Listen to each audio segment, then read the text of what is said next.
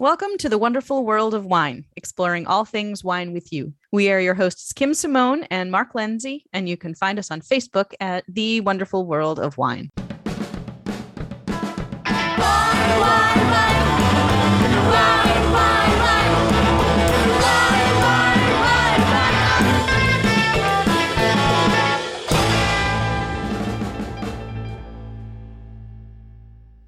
Everyone, and welcome to this week's episode of The Wonderful World of Wine. I am Kim Simone, and I'm here with my co host, Mark Lindsay. How are you this week, Mark? I am great, Kim. How are you? I'm good. Ready to talk a little wine? Always, always, All right. always. So today we're going to be a little bit of uh, prognosticators and talk about what are the trends in the wine world, what might be the popular wines that are coming onto the scene over the next year or so. And we've got a collection of articles that we pulled from uh, to talk about this, since it is still fairly close to the beginning of the year. And uh, I think spring is a great time to be talking about where we are going with wine. What are we looking at with uh, trending wines for the summertime? Because that does seem to be the season that we see new styles or new grape varieties, new packaging, like we saw a couple of years ago with with, with cans of wine kind of coming in onto the scene. So I think with the warmer weather, people get a little bit more creative. What do you think? We're always looking for what's happening out there, Kim, and we want to let our listeners know what we're seeing. We had articles from three different sources. Vine Pair had actually two sources, Vine Pair and the Wine Industry Advisor. And I thought first, Kim, we should talk about the first Vine Pair article saying these are four varieties to watch this year. And they were kind of unusual. Very. One of them, I need you to even pronounce it because I like to start with that. It was a Spanish and Portuguese variety. And I couldn't even, I never heard of it. Which one are we starting with? You starting with the Pais? Ye- no, not the Pais. The There pa- was Pelete? Palette. Palete. I believe it is Pelete. Palette. Have you ever heard of this? I just saw one of these pop up when I was doing a search for some specialty wines that I had to order. So I actually just saw my very first one of these. I have not tasted it or actually seen a bottle, but I saw that I could purchase it, So which I which blend. really it made me like think I'm like, oh my goodness, that was just mentioned in that article. And it's Now, you took yeah. the Spanish class with me that I took. Mhm. Yeah, I don't even think it was mentioned in that. Nope. It was not mentioned. So the- at all. But it was making me think back to when we were doing French Wine Scholar together all those years ago. And there was this particular style of it wasn't quite red, it wasn't quite rose, and it was popular in England and it came from Bordeaux. And I feel like this is exactly the same thing.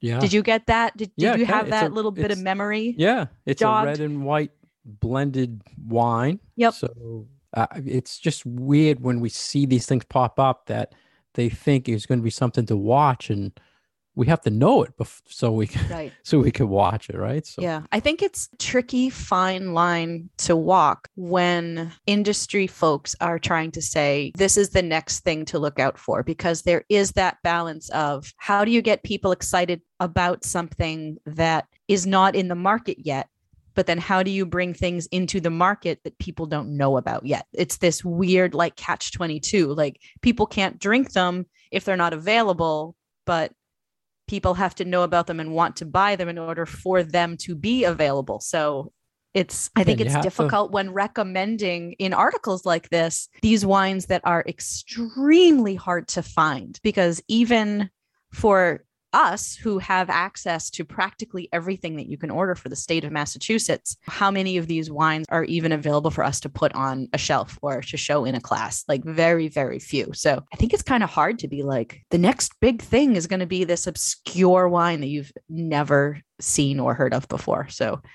tricky. yeah, that's why we always take these articles under consideration. What's the source? Yeah. Is it the region that's pushing it? Is it the importer that's pushing it? It- because someone's behind it Mhm. to start the movement or, or or seeing a trend somewhere. So I mean, I personally think that this sounds like a fabulous style. That I would absolutely love to drink. So they're saying in this article that it's it's unusual because it's red grapes and white grapes fermented together and you really don't often see that. There are only a handful of rosés that are even made that way. And then sometimes there are red wines that are like 97% Syrah or whatnot, speaking spe- specifically for the Northern Rhone, and just like 2 or 3% of white. So finding a wine that actually is a, you can call it a dark rosé or a light red where it's literally made by like probably half and half of red and white. You know it's very unusual. And i think that for something that could be trending, rosé is still crazy popular. And I think for consumers who are looking for something that is a little bit maybe lighter in alcohol, something fun, something different like this, but also familiar. So kind of bridging that gap between a light red and a rosé. I, I think that if this was something that was out there in the market and available for somebody to pick up a bottle of, I actually think it would be pretty popular. Yeah, but it's but, but, we, but we have to see it. You know, it has right. to be on to, a shelf. Right. Right. And you So- started talking about the Chilean grape that they mentioned. Yep. So Pa- Pious. You say pious? I say pais. Pais? Oh, you Pais. say it correctly. Pais. I think I say it. I think I say it correctly. But it's also known as the mission grape, which, if anybody knows anything about how wine making and grape growing started in California, where the, the monks came up through Mexico and then planted their grapevines in order to have wine for the church without having to bring it over from Spain anymore. This was the grape variety that they were planting. And we don't see much of it anymore in California or in North America, but apparently they grow a lot of it in Chile. I've actually had a couple of them. It's been a few years since I had them. Uh, I want to say it was maybe like four years ago since I tasted this grape variety, and it was I. It was a little rustic, you know, it was a Yeah. little funky. So maybe they have gotten better, and I can always be convinced. So if somebody wants to show me a bottle of Mission slash Pais, I would uh, happily take a taste of it. I've always stocked one and I keep it actually Really? in my Pinot Noir section because to me it's the body of a Pinot Noir, but it has a spice note to it Okay. that sets it off from Pinot Noir. So Like what kind of a spice note? It's more of like a pepper spice. Okay. So, And- like if people liked Shiraz, they might like this. Yeah, but a light body. Okay. It's almost translucent colors. This has been around for a while. And once again, not many are around, but uh, this one from Chile that I've stocked, Mm-hmm. I like it. That's why I brought it in. And I didn't know it was trending, but see, I'm setting the now you know. here. Yeah. And then they mentioned Nebbiolo from the Langhe region Mm-hmm. in Italy. Our listeners are probably familiar with Barolo and Barbaresco, which are Nebbiolos that are aged a lot longer, but there's a lot of values out there in Italy from this Langhe region where it doesn't age it as long. Uh-huh. So they're saying that's something to watch for. What's your experience with non Barolo Barbaresco Nebbiolo, Kim? I think that they can be a great value, especially if people are looking for something that has some body to it. The tannins that come along with Nebbiolo are usually fairly persistent. They're you're not you're not going to mistake this for a Pinot Noir or lighter style wine. So even the Nebbiolos that maybe don't have a lot of time in oak or that don't come from those more expensive growing regions like Barbaresco, like Barolo, they still have that classic sort of grippy tannin that you expect from Nebbiolo. So I think as long as you're not expecting these wines to be Barolo because they're not. They definitely are a little bit lighter in style and they don't have the complexity that you expect out of some of the wines from those more famous villages. But I think that the flavors are lovely. I think that they, that we've been getting some really good value out of Piedmont lately for whatever reason. I don't know if it's benefiting slightly from climate change, climate warming, or what's going on. But I feel like I've tasted some really excellent examples of wines from Piedmont recently, and that there are some really good value oriented wines from this region, especially those made from Nebbiolo. So I, I think that it is a wine for people to check out and go out and actively look for because it's it's you know it's not a wine that you just sit there and sip. It definitely is something that needs to go with a little bit of food, but it, it can be a really lovely drink. Yeah, definitely food wine. Definitely a food wine. Next, they mentioned Cinsault. which And- is so interesting because we see Cinsault all over the place, but as a blending partner. So not as an individual grape variety, sort of standing on its own as the backbone of a wine. So I don't know how much Cinsault I've actually seen. Well, they started the article mentioning it from South Africa, and I've always just really experienced it more from southern France. So, Yep, me too.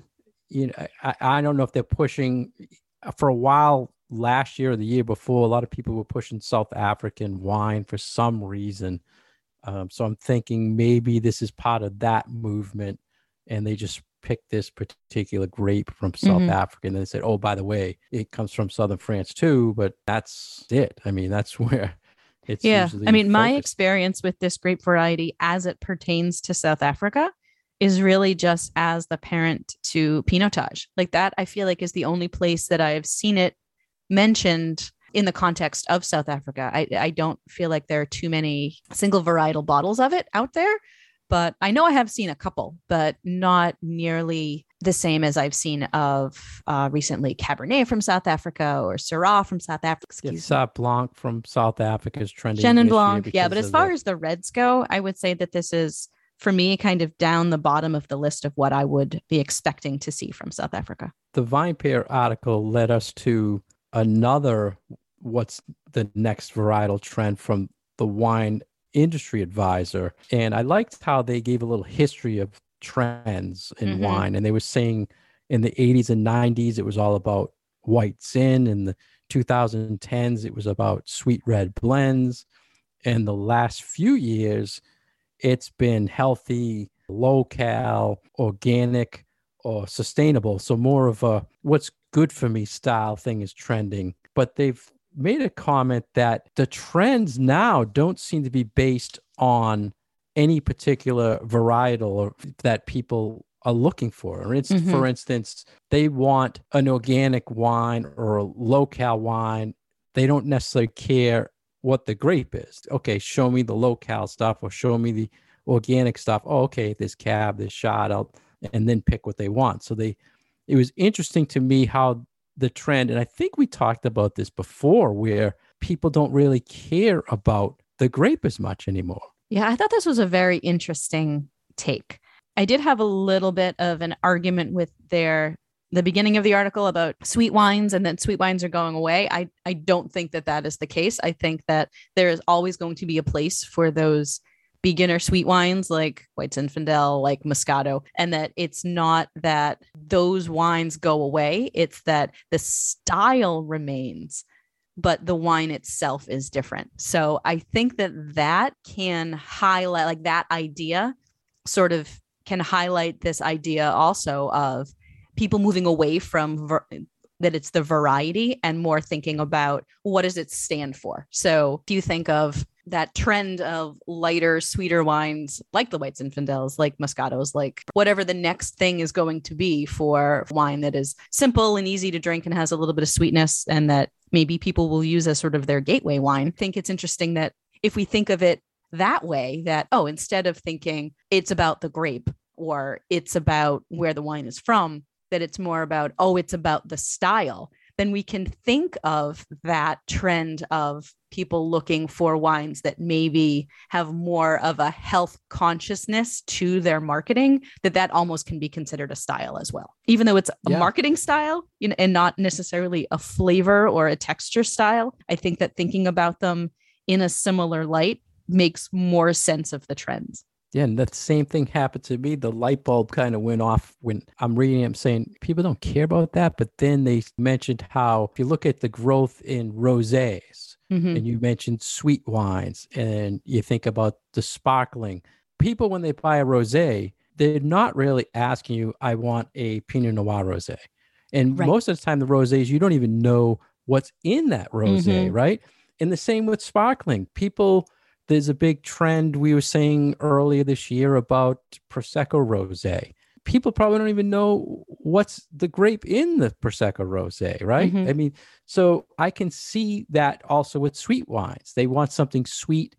I don't care if it's Mos- moscato white Zin I, I want something sweet. So exactly. Yep. it all kind of made sense to me where this is going. You have a light bulb moment Yeah, I mean, and I think it's can it's see it. totally true, especially when you're talking about sparkling wine, right? It's like, do, do people really know what is in their bottle of bubbles? No, it's the style that they want, right, right? right. And I think that that has been one of the things that has really helped Prosecco and the marketing of Prosecco. It's that it was easy to understand this style of wine. And then you just add the pink to it and it's like wow that's even easier to understand it's like we get that without having to learn too much extra stuff about it And on your style thing, Kim, one of the questions I want to ask you is if it's, if this trend going to change how retailers position products or how wine lists are made? And then I was thinking back when I first saw retailers that instead of putting Cabernet or France, they were putting bold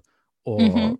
light or crisp, and then put wines it, that met that profile. I feel like Now I've seen thinking- many restaurant wine lists that already do this. by that group by style. that group the wines by style. We'll still give all of the Yeah. information about the wine, but that there will be a style component to how the wine list is arranged. So, do you think they did that because they saw this trend coming, or that it made more sense to their customers? I think because it makes because it makes sense. Yeah. Frankly. I It mean, if I'm going to it does- do a wine tasting and I'm going to range the wines from lightest to heaviest because it makes sense when you're tasting stuff, I think it also makes sense to do it for what your how your wine list is organized because people I think they can have that progression in their minds thinking okay i can see it visually in front of me that this is the lightest at the top and this is the heaviest at the bottom and where do i want to be on that spectrum when it comes to what you want to drink or what you want to pair with your food or whatnot so i think it's a really smart move I like the idea because someone is in your Cabernet section, and they you have to tell them, well, this is bold, this is a heavy style wine, or you could just say, hey, the cabs are in the bold section. Right? I mean, right you want a cabernet go to the bold section. it's a different approach to it, and it- I think it could almost build your palate a little better than sticking you in a varietal section. And and there are even wine a- stores that arrange their wines that way right, and when I first saw it, I'm saying, wow, how how do they relate that to the customer? How do they stick this product in what section Yeah. they put in this and that? But it made sense. Also, in the wine advisory article, Kim. They had a little note about New Zealand Sauvignon Blanc is taking some of the Pinot Grigio drinkers. What did you think of that? Think we've been thinking for a while that that is what would happen. I don't necessarily buy it. I feel like New Zealand Sauvignon Blanc is a little too, I hesitate to use the word bold for a white wine, but if you put an Italian Pinot Grigio up against a Sauvignon Blanc from New Zealand, I feel like there's so much of that citrus and the acidity is of a different character than what you anticipate out of a glass of Sauvignon Blanc. I feel like if you just like that light, mild style of Pinot Grigio, then New Zealand Sauvignon Blanc can be a bit overwhelming with all that citrus, with all that grapefruit, with that grassiness, and with that really tart acidity. So I don't necessarily even recommend that Sauvignon Blanc be like a next step for a Pinot Grigio drinker anymore. I used to, but I've come to think that it might not be the best next step to try to get people to trying something new. Yeah, I agree with that. I didn't. I don't see that as an Yeah. easy conversion for. And another reason why not is because those two wines have been around and been consumed and sold side by side for so long that if it was going to happen, I feel like it would have already happened. And I haven't seen anything indicating that New Zealand Sauvignon Blanc drinkers are just a lot of Pinot Grigio drinkers who have now tried something new. I just I haven't seen that. I agree.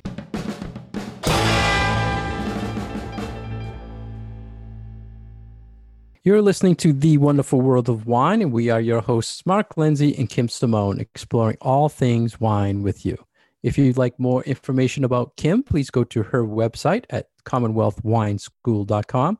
If you'd like more information about myself, please go to franklinliquors.com.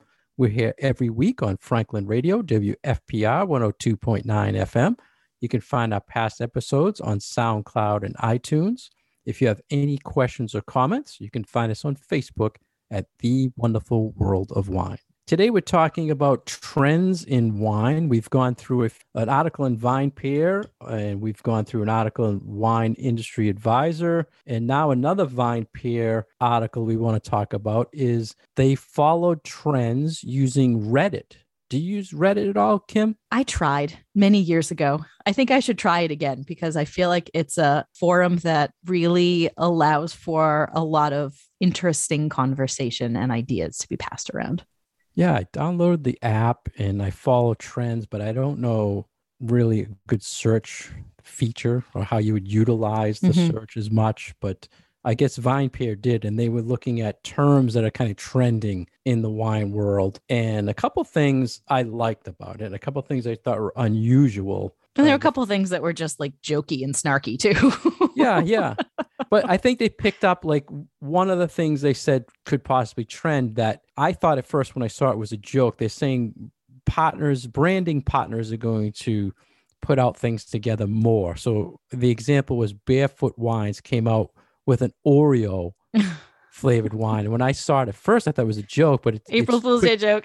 Yeah, but it quickly sold out. It- but I can see that, and I've seen in the past where well, you're Mr. was- Cookies and Wine, right? yeah, yeah, no, no, but big brands partnering up with another big brand is not been uncommon, but to make the flavor is kind of unusual. And I'm hoping a lot of that doesn't really trend, but I've seen like Precept wines, they had the box wine with Cheez Its, a box of Cheez Its with the box of wine. That is exactly what I thought when I read this one. I'm like, oh, it's the Cheez Its.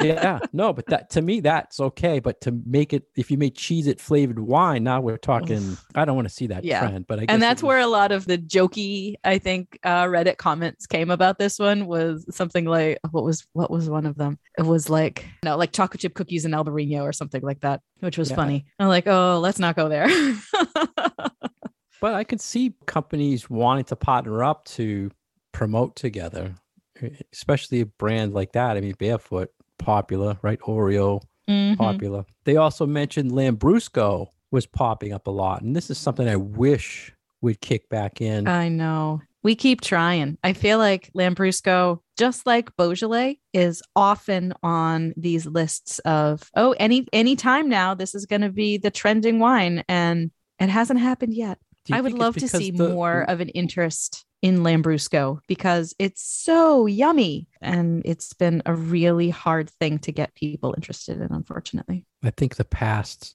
the way Lambrusco was introduced into the country with the with the Riunite The stuff, Riunite. it's not Yeah. really what they want to promote right now. I mean, there's so many different styles of Lambrusco that are just great food wines. What about yeah, I think half I think bottles? Riunite did them a disservice all those years ago, unfortunately. What about half bottles, Kim? They're saying half bottles are going to make a return.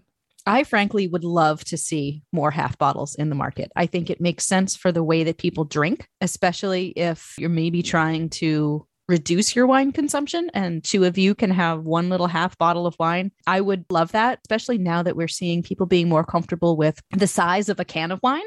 Which is usually a smaller format anyway, building off of alternative and kind of going back towards traditional packaging, but then moving towards that smaller size, I think could be something that could be very, very valuable in the market. But we really don't see too many half bottles right now. And we're always told that it costs more per unit to make a half bottle of wine because you either need new packaging, you know, new a new bottling line, or you need to like stop your regular bottling line and put in the half bottles and blah blah blah blah. So that's always why we're told that half bottles don't cost half of a bottle of a 750; that they end up being like three quarters of a bottle. So I feel like if the pricing could work out a little bit better, and that the price of a half bottle of wine was closer to what it should be, then then I think that there would be more, much more interest for it in the market. Yeah, I'm thinking maybe the can movement or the the smaller packaging is kind of pushing people back to maybe the 375 Uh-huh.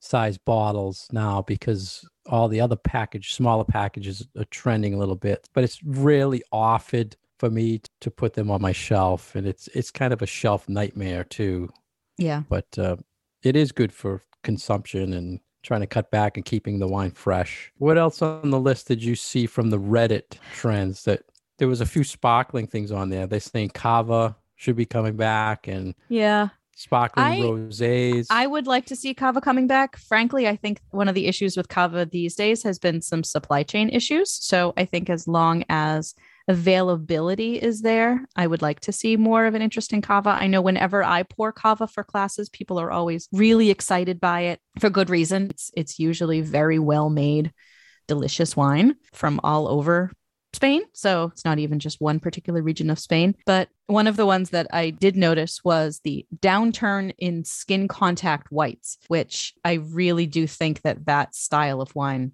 was just sort of a flash in the pan trend. meaning orange wines. Orange wine. Yep.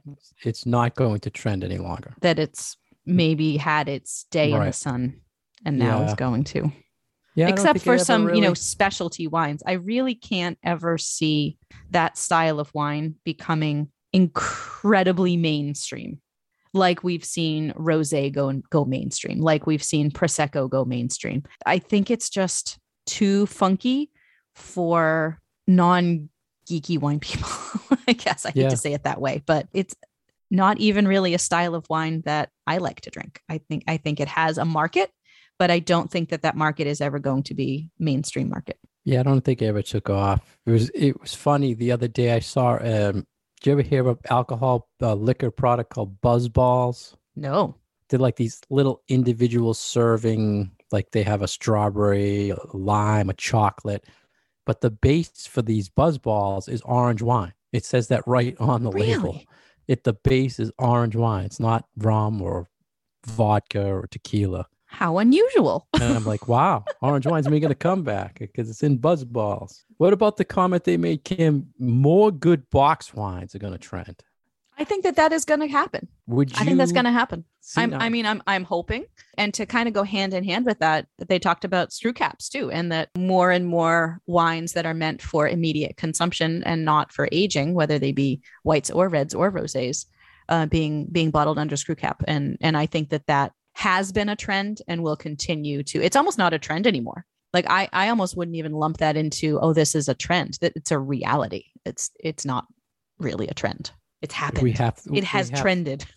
We have to go back to the box thing for one second. Oh yeah. Why? If do you think the person who's buying, say, black box or Bota box is paying fifteen to twenty dollars, is going to pay forty-five to fifty dollars for a higher quality, good box wine? I think they might not be the target market audience. I think the person who would be buying that more expensive bottle of boxed wine would be the person who would be buying a similar wine to what they usually buy. So if they ordinarily would spend $20 on a bottle of wine and then could get the equivalent of four of those bottles in a box at a discount because it would end up being a little bit less expensive if it was in a box then I think those people are the ones who would be driving the higher end boxed wine movement.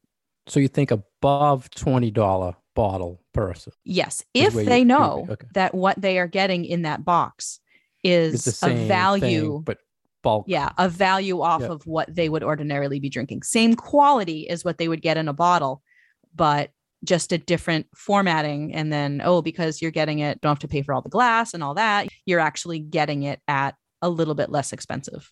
That's how I Funny would how market we it. look at things. And frankly. yeah, to me, I would think if like popular brands like KJ put their chard in a three liter box or Josh or some of them, some of the bigger J. Lohr, if Uh-huh. they put it in, that consumer that's paying ten to fifteen dollar, I think you could get them onto a box quality more than the twenty dollar guy. Yeah, I, th- I think that that's probably very true as long as they know that, hey, you're getting what you ordinarily drink. This is the equivalent of four bottles because I, I think that that has to be stated. Like just saying, oh, this is three liters. I don't think that that is going to compute for a lot of people. I think you actually have to put on there, this is the same as four of those bottles that are right here next Right. to it. Right. And then they can see the value that they're getting. And I think it all comes down to value, especially for something like that. But there's been a lot of I've seen French Bordeaux and this. I just don't see people. If you want to enjoy a Bordeaux,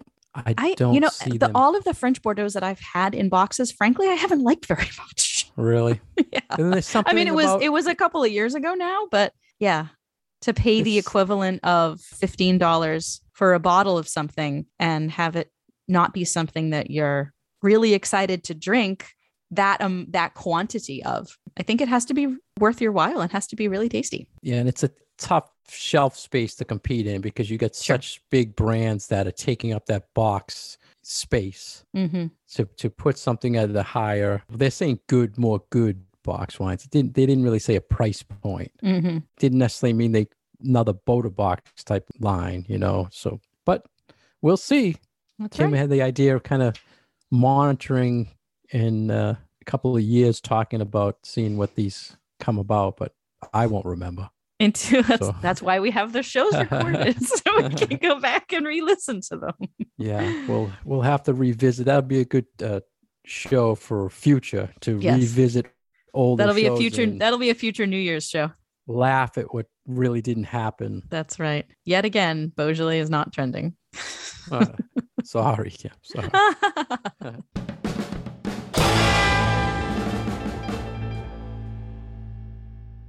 Thank you for joining us today on The Wonderful World of Wine. We've been your hosts, Mark Lindsay and Kim Simone, exploring all things wine with you. You can find us on Facebook at The Wonderful World of Wine. We'd like any questions or comments you may have. To find Kim, you can get her on CommonwealthWineschool.com. For myself, on FranklinLiquors.com. We're here every week on Franklin Radio, WFPR 102.9 FM, and we'll see you again next week. Cheers why, why, why.